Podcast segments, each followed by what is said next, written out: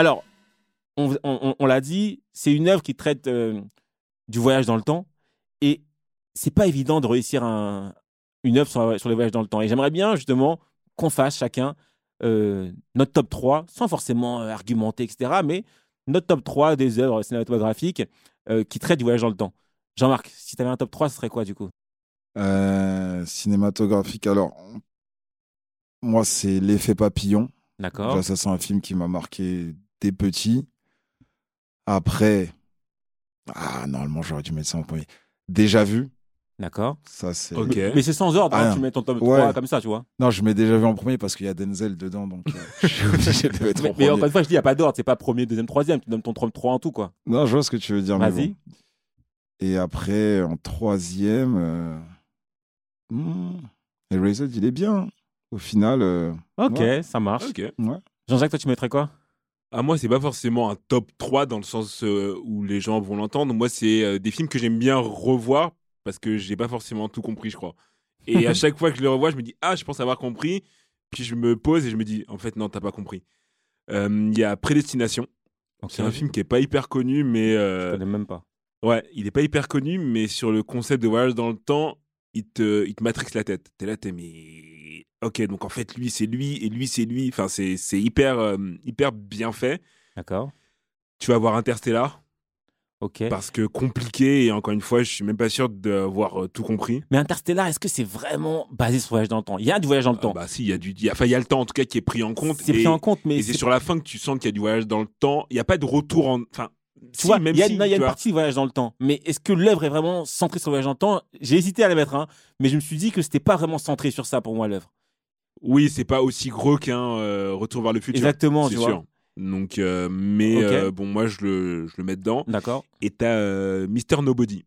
Ok. Mister. Nobody aussi, pareil, c'est un, c'est un film. Je suis même pas convaincu, pareil, d'avoir, d'avoir tout compris. Mais très cool comme film. Et Ok. forcément, mention spéciale pour Retour vers le futur, Ok. qui a Alors, posé les bases. moi, c'est euh, Retour vers le futur, mais le 2. Le 2, j'ai adoré. Euh, t'as l'overboard, t'as tout. Et toute l'histoire, j'ai j'ai adoré. Il y a, il y a Looper. Looper que j'ai adoré. Ah, Looper, Ah, Looper, il est pas mal. Looper, j'ai adoré. Et puis, euh, il y a Dark.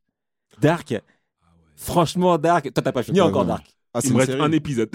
Voilà. ça, ça fait trois ans que je garde un C'est épisode une sur le série, truc parce c'est une série, et tellement elle est compliquée, tu dois noter pour comprendre Ah ouais, qui est c'est- qui, comment Ah ça se passe. ça. Il y a des milliards de timelines. je regarde des trucs pour me détendre. hein. Franchement, Dark, j'ai adoré. Ah Mais ouais. Dark, t'as compris, tu crois? Franchement, je pense pas. Voilà, c'est ça. non, mais, je- de un truc, la sais. saison 3, moi je regardais, mais je comprenais pas ce que je regardais. J'étais Wow. ok, ok. Dark, je pense que j'ai pas tout compris, mais euh, j'ai adoré. Et mention spéciale, parce que c'est un auteur que j'ai beaucoup, euh, beaucoup lu, et c'est lui peut-être qui m'a donné le goût de la lecture, euh, Bernard Weber. Il y, a, il y a un livre qui s'appelle Le Sixième Sommeil, que je vous conseille. Et j'adore l'intrigue, parce que l'intrigue, petit pitch très rapide, c'est euh, le, personnage principal qui a une mère qui est médecin, et elle travaille sur le sommeil. Et finalement, donc elle apprend, à- elle, elle- apprend à, bien dormir et à franchir les étapes du sommeil jusqu'au sommeil paradoxal, donc euh, qui s'appelle le cinquième sommeil. Et puis elle, son, son, travail, c'est d'arriver au sixième sommeil. Et il n'y arrive pas. Enfin, il y a des études qui- qu'elle fait qui, qui ne donnent rien. Et finalement, lui va y arriver. Et ce sixième sommeil, qu'est-ce qu'il permet de faire? Il permet que dans ton rêve, tu puisses rencontrer ton toi futur. Donc ça veut dire que lui, quand il dort, quand il arrive à, se, quand il arrive à, se, à, à- à bien dormir, il y a quelqu'un du futur qui vient le voir dans son rêve, qui lui dit, écoute, moi je suis toi, X années plus tard, voilà ce que tu dois faire, ce que tu dois faire, nanana, avance, voilà.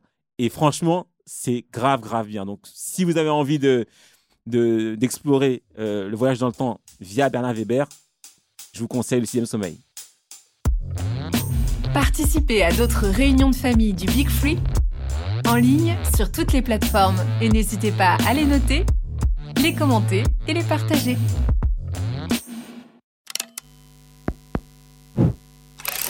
Make Now he's